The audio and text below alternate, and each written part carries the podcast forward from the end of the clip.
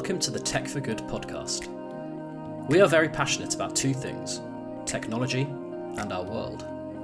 In each pod, we will be interviewing some fascinating people business leaders, but those with a special interest in solving the biggest issues facing humanity today. Think the environment, think healthcare provision during a pandemic, think global social injustice. If you want to know more about technology's immense potential to fix and transform, then you're in the right place.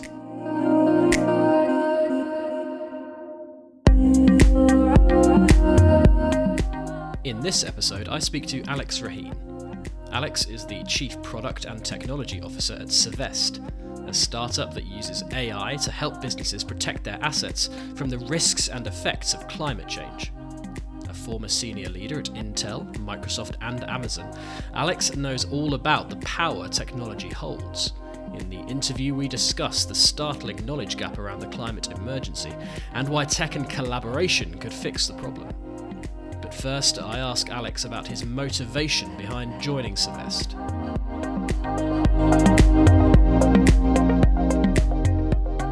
I, uh, you know, the short answer is that I feel is a fantastic fit, um, including the the timing. I think, you know, when I look at one's career, um, I see it as as a journey, you know, as a trajectory. Um, you have a usually a nonlinear trajectory, ups and downs. Um, I happen to uh, also notice uh, your background, Ben. I had a chance to look on LinkedIn. You came from football reporting, um, which is fascinating. Um, makes me also uh, you know uh, kind of look back at some of the things i've been through very different but i think that the fundamental thing is that you know as your career um, moves forward both personally you sometimes you have this opportunity for your trajectory to meet a company and that's a fit for as long as these particles so to speak match and share a journey together so, uh, from my point of view you know i uh, have a background in in technology in engineering and in building products. And uh, over the years, um, these have been products with the um, heavy emphasis on data, machine learning, and AI in general. And this is a journey that has taken me through um, a lot of big and small companies, you know, namely um, three startups, but also places like uh, Intel, uh, Amazon, and Microsoft, to name a few. Uh, more recently in the UK, I was chief data officer at Just Eat.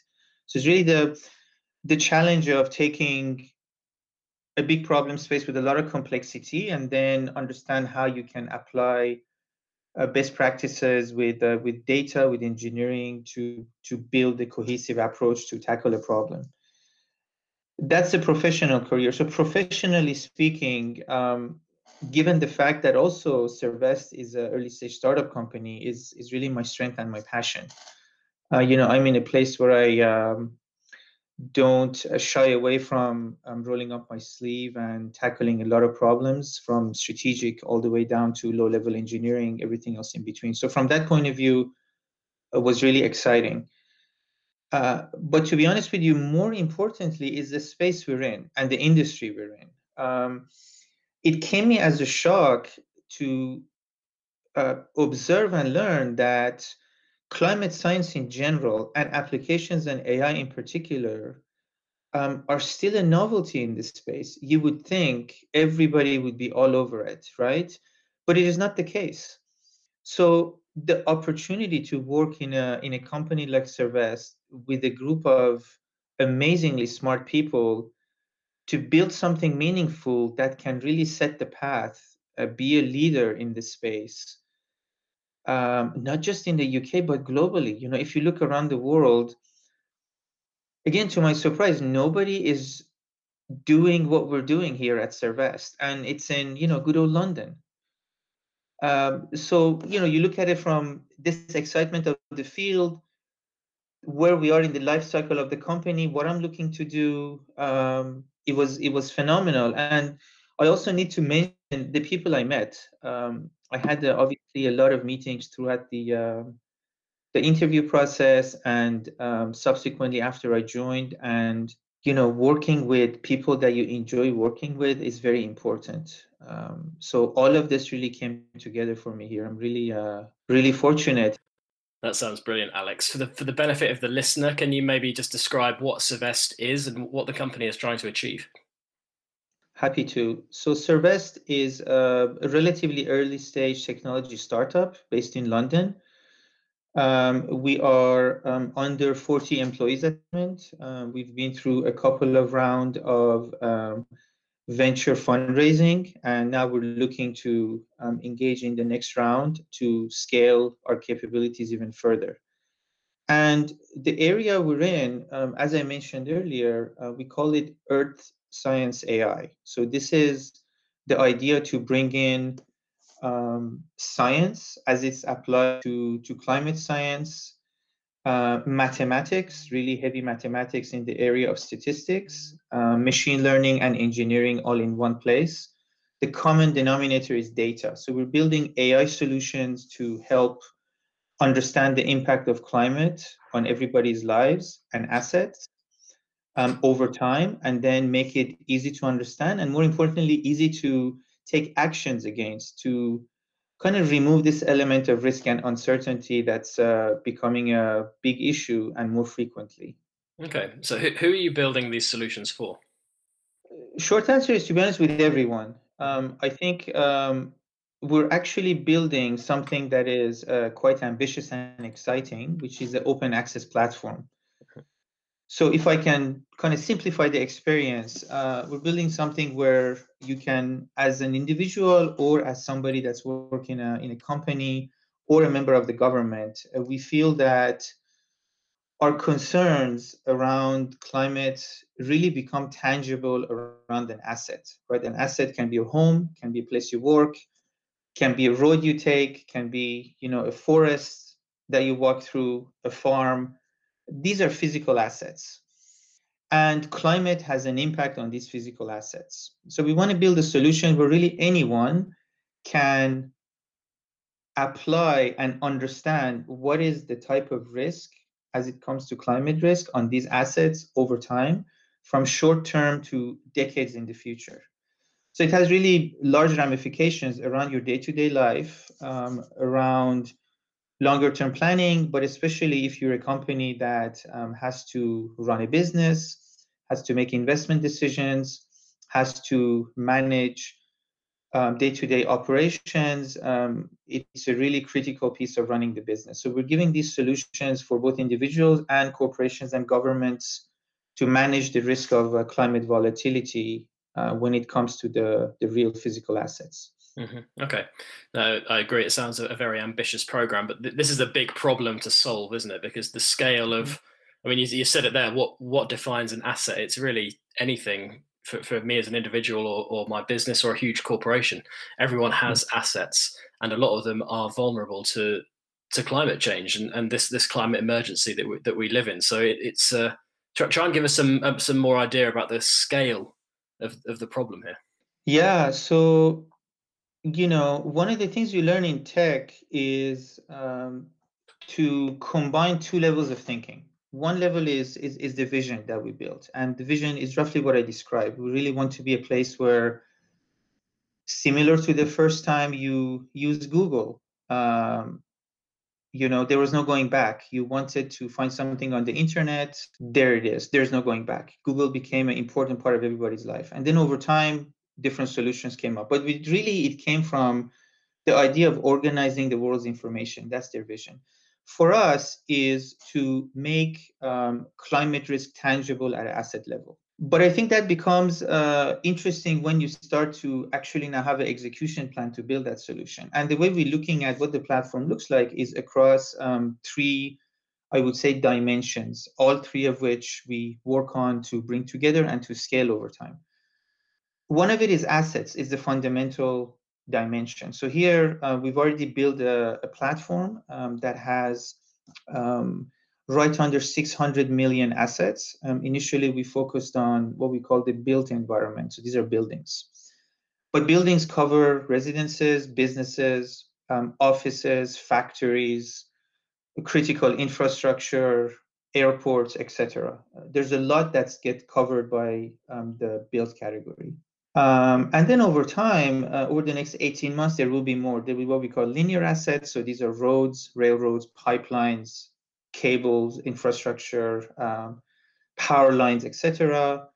Um, and also biological assets. We're actually further along um, on the biological assets, including farms and the crops that grow on farms. is a very important um, element of risk that humanity has to manage, but by extension also forests, um, natural resources like that. So three large asset classes, all of which will be um, soon searchable on the platform, starting with the physical assets on the building side. Then, you know, once you browse and you find something that's relevant to you, either as an individual or as a business, you'll be able to apply um, what our science team is building, which is layers of analysis when it comes to um, climate signals and climate risk. So think of it as multiple signals and multiple risk models that we bring together and we apply to what it means when it comes to the physical assets over a time period. Things like extreme precipitation, extreme heat, um, storms, wildfires, um, flooding, whether it's riverine flooding or coastal flooding. There's a list of over 20 such and similarly, over time, these will scale and become complete. And what's also interesting here, Ben, is that um, one of the things that uh, we can actually achieve um, using mathematics from the field of statistics, build models that combine different risks. And this is something that's actually very unique to Cervest. You know, today you can go find unique models that have, let's say, temperature or flooding or precipitation. But a lot of times that actually misses the great events. Um, you know, one typical example is that you have an area that goes through uh, very low precipitation over time. So there's drought, right? Um, maybe that drought signal is medium, great. Then you have another risk, which is extreme precipitation, which is perhaps also medium to low. Maybe you look at a different signal, which is flooding. Flooding is now very low suddenly. But what oftentimes happens is that a region goes through drought, suddenly there's extreme precipitation, which leads to flash flooding. There's no science out there that can capture that. So you need to not only bring um, science of climate, but also use very innovative uh, what is currently proprietary for Cervest, mathematical models that allow you to, to work these scenarios. So there's a big area, but that's the second dimension around um, the climate signals. And then thirdly, is very important, um, all of this science and all of these technologies need to be applied to real problems, right? And real problems, this is where we intersect with where the market is going, how people are thinking about these issues, how companies actually reach out to use these solutions and integrate them into their ways of working, etc. So here there is also some emerging uh, standards um, that try to formalize some of these issues and help companies um, kind of approach this um, in a more aligned and consistent way. So here there is, um, you know, a lot of use cases that we're going to build, including regulatory disclosure. You know, some um, movement is out there similar to um, ESG reporting, which is um, environmental, social, and governance. For environmental reporting, for transition risk, for physical risk, um, you know, as an investor, um, there's increasing pressure to get a sense of what you're investing in, right? Is this company or is this asset um, climate safe? How much risk there is, etc. So there's a level of disclosure, and our technology will provide solutions for that but more into the future, real day-to-day solutions for managing um, operational risk, operational resilience, and then simulations of what the future holds for a company that can inform investments. Hello, I'm Daniel Brigham, editor of the Tech for Good magazine. I hope you're enjoying this podcast, and if you want more, why not head over to techforgood.digitalbulletin.com for some amazing and thought provoking stories? How about AI's role in fighting the Californian wildfires? Or maybe one startup's mission to end illegal fisheries using satellites and machine learning? Read and subscribe at techforgood.digitalbulletin.com.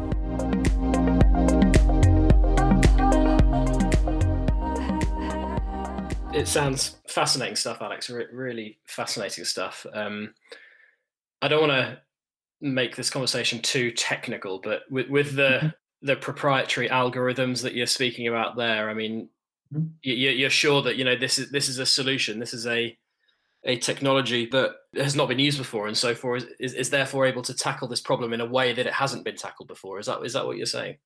Yes, yeah. absolutely. Yeah how proud of you of, are you of that and how exciting is that for for you as somebody who has obviously held some really or worked for some some of the biggest technology companies in the world now now working for an early stage startup but in a way that must that that kind of excitement that kind of feeling that you're on the the cusp of something here um, that must be really exciting. It's supremely exciting. Um, it is really i feel uh, really privileged to um, to be doing what i'm doing. Um, you know, the, the cliche thing to say is I honestly would do this for free. I'm not going to say pay for it, but but you know what I mean. Uh, it, it's it's such a such a higher level of engagement, both um, intellectually and I think personally, that is really um, kind of a once in a lifetime privilege to be part of. Uh, but I also think this is not, uh, you know, pipe dreams. You know, being in the role that I am, I I know what we're building and I know the demand in the market. So the the business opportunity itself is also quite exciting. I think that the the opportunity to have impact across society, um, across various industries, is also very exciting. So it's really exciting at a lot of levels. Mm-hmm. Brilliant stuff, Alex. Now, when, whenever we speak to people on on this topic, climate change, sustainability, a lot of um, forward thinking people in business say that sustainability must come first as a business priority going forward. Um, businesses that aren't sustainable in the future simply won't exist. They won't. They won't have a, a means to kind of exist. Is that something that you agree with? Do you think all business in the future needs to put sustainability at the front and center?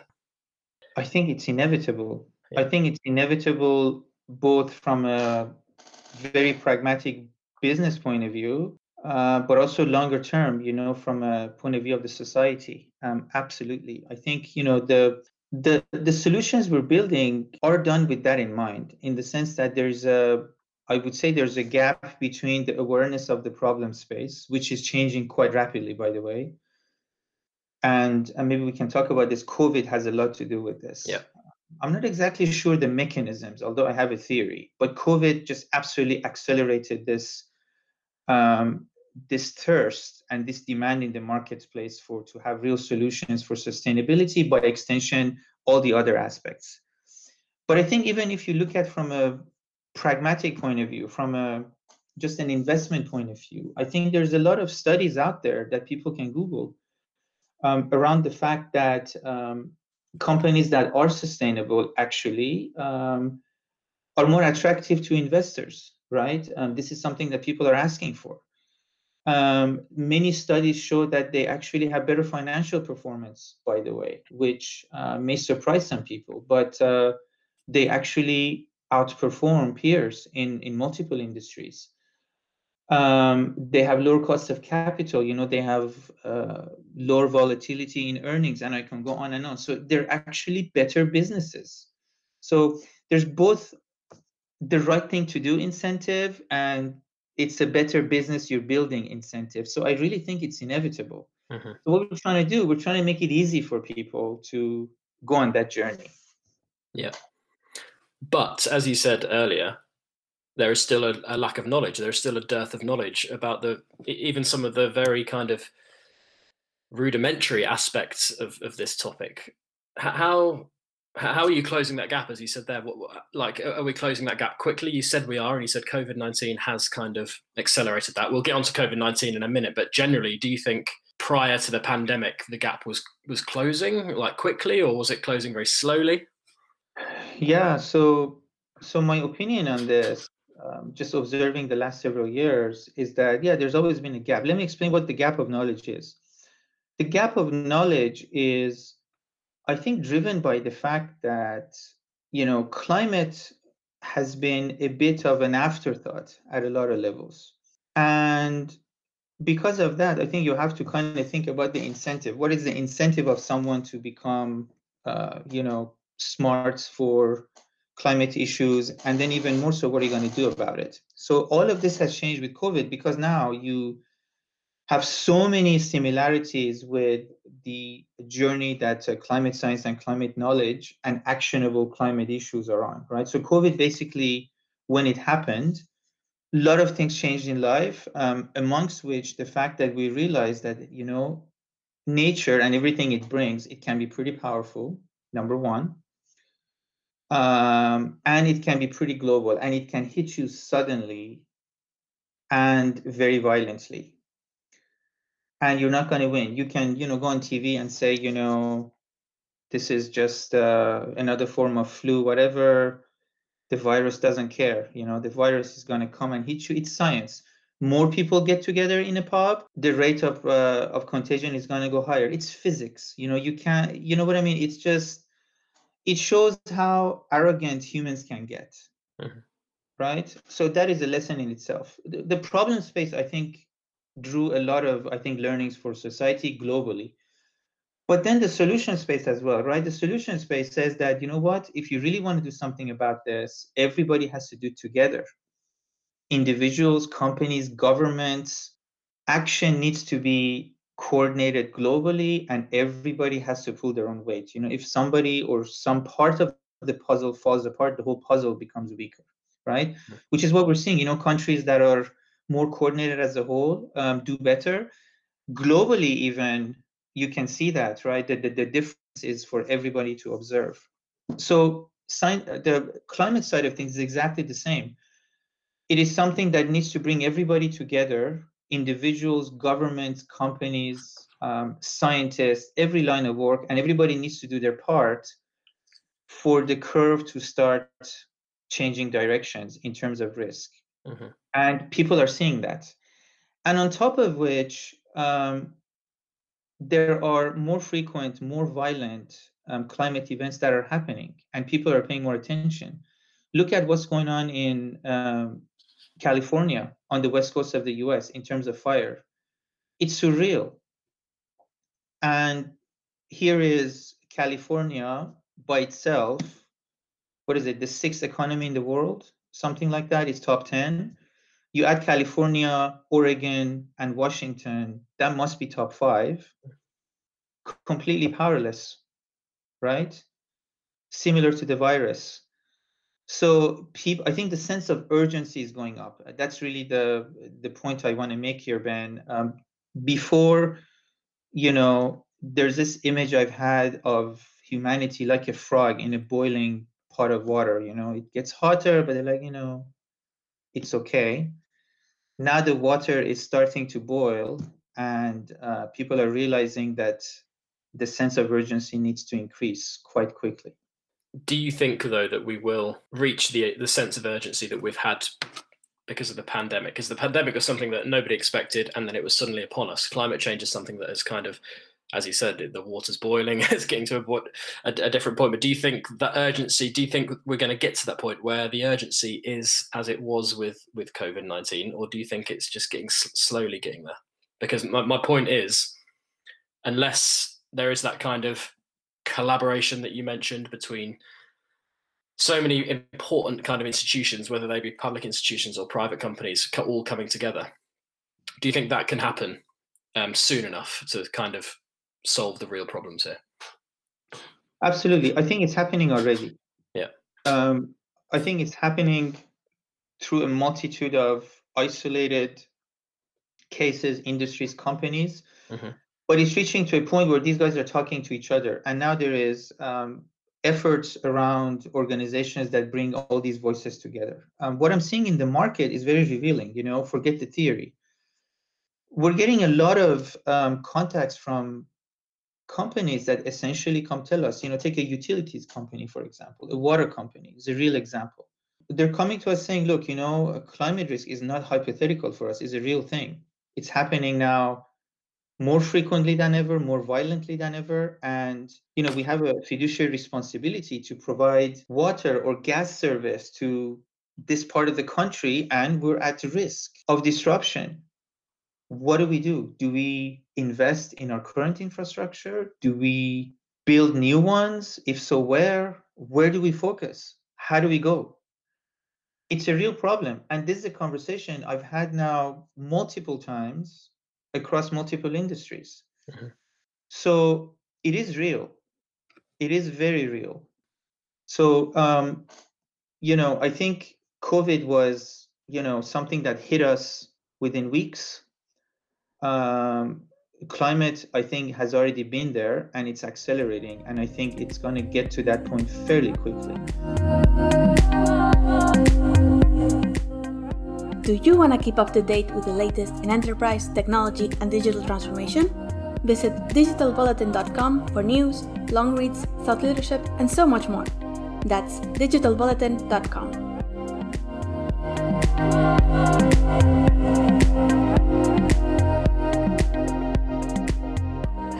Now we know you're a company that is building some very sophisticated technology to try and play its part in solving this problem. Given your background as a as a technologist, first and foremost, how critical is technology to, to, to all of this? I mean, obviously, this is a human effort, a human effort to to save our planet, but technology is crucial in augmenting that effort, isn't it? Absolutely. Um, I think technology is a tool um, you need humans to take action. Um, technology is give you is going to give you information, is going to give you insights, is going to help you make decisions. It's not going to make the decision for you.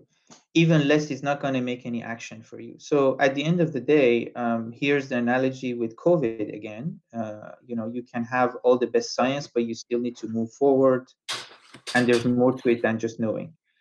So I think uh, we're we're very conscious of that. But I think there's a progression here. There is the problem space, the action, and then what you do.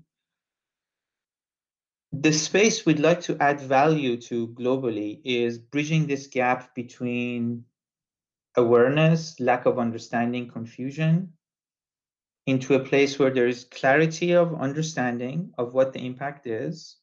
So, clarity of the problem space, if you will, but then clarity on the actions you need to take towards the solution space.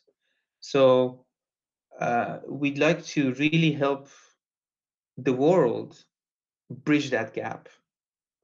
And when it comes to action, you're going to have players from individuals to governments or global organizations, even beyond governments, we like to make it very simple for all of these entities to work together and to take actions that are positive um, globally. That's kind of where we come in.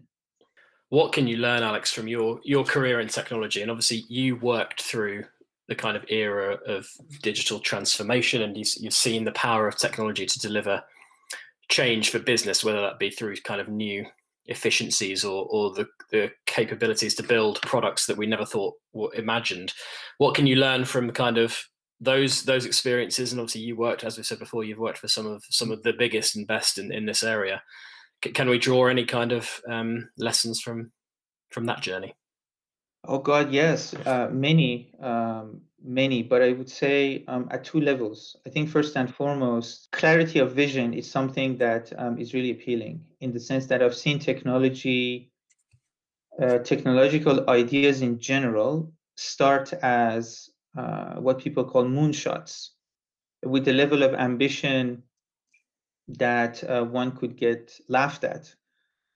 Um, and examples are many. You know, you pick many of the current existing um, tech companies, big and small. A lot of them started as a joke. A lot of them started as an idea that nobody wanted to invest in, nobody believed in. Uh, but through the strength of the vision, enabled by the ability to at least make it happen, it became a reality. I see the same thing here in, in, in climate science. Mm-hmm. And especially AI, you know, is a tool that um, really is ramping up now is a set of technologies that needed some underlying enabling technologies. You know, we needed a lot of data, we needed strong algorithms, we needed cheap, affordable compute power, and some technologies to bring it all together. This didn't exist necessarily, you know, even 10 years ago. Now it's there. So all the pieces of the puzzle here to build um, the right technology to actually have solutions that nobody's even thought of yet. And Ben, this is important because we're in a industry where as much as we are responding to market demand, um, we also have to shape market demand, right? It's like showing people solutions they didn't know could exist, right? People haven't sat down necessarily and thought through here's what I need to do to build climate security into my business. We show them how. So it, it's very exciting because we're also shaping the way this technology can be used and deployed. We're not just responding to, to market space, or we're not replacing something with another solution that's cheaper, faster, is a major shift in in people's way of working and people's thinking. Mm-hmm. How much um, of the responsibility should the big tech companies of Silicon Valley sort of shoulder here? Because we know over the last couple of years, most of them have come out with you know climate pledges and um, promises to be carbon neutral by you know 2030 or you know big bold kind of statements like that but obviously when you consider the amount of organizations and people that rely on these companies for their infrastructure that how much responsibility should they have to ensure that the people who use their technologies are also taking similar action not just they're not just doing it for themselves but they're also spreading the message? Because surely these companies are critical to this aren't they? They absolutely are. So so there's a few things they can do big and small. For instance going back to the question you had around sustainability the very least a large company can do tech or non-tech by the way is to be honest and proactive about their own direct impact on the environment, right? Before you preach to somebody else, fix your own backyard, right? If you're a company that relies on selling stuff through lots of cardboard boxes that are everywhere in the world, you know, you pick whichever company you want to pick. Well, what is the impact of that on the environment? Are you actually investing to make it easier for people to recycle? On and on. I can go on and on right? If you're a company that's building an electronic device there is so much impact in terms of chemicals in terms of carbon in terms of resources et cetera et cetera without even getting to the human level. What are you doing about that? So i think within the actual business of these companies that have tremendous footprint across the planet there's a lot of opportunities. Definitely, that's where I would start. But then by extension, these guys are so big that any kind of a directional change they set on requirements uh, when it comes to impact on the environment is going to propagate. Others are going to follow. So it's really in, in the sense of leadership, start with your own business, but then make it easy for people to adopt and to follow you. So that's kind of a bottoms up impact, which I think is huge but I think top down also, you know, we're talking about sustainability in terms of um, in terms of how a business performs, for instance, when you're aware of these issues. There's a lot that can be done to make it easier for um, bigger picture global or government level initiatives to be successful uh, through sponsorships, through making funds available, selfishly i'm going to say and we're having um, we're starting to have these conversations with some of these companies through investment in um, technology startups that have taken a problem space and want to innovate. You can also directly contribute. So there's a lot they can do but i would start in my own backyard. That's an interesting point actually that the ecosystem there that you've mentioned of, of these huge tech companies that we've spoken about the governments who shoulder a lot of the responsibility and then the, the tech startups like Cervest. I mean, it, it's the, it's the blend of those of, of those kind of three types of entities that is going to ultimately kind of solve this, isn't it? Absolutely. Yeah. Everybody has to come together. Um, but I think with their impact, they can they can lead, and they should. That was the Tech for Good podcast. Listen, subscribe, and rate us on Spotify, Apple Podcasts, and Stitcher.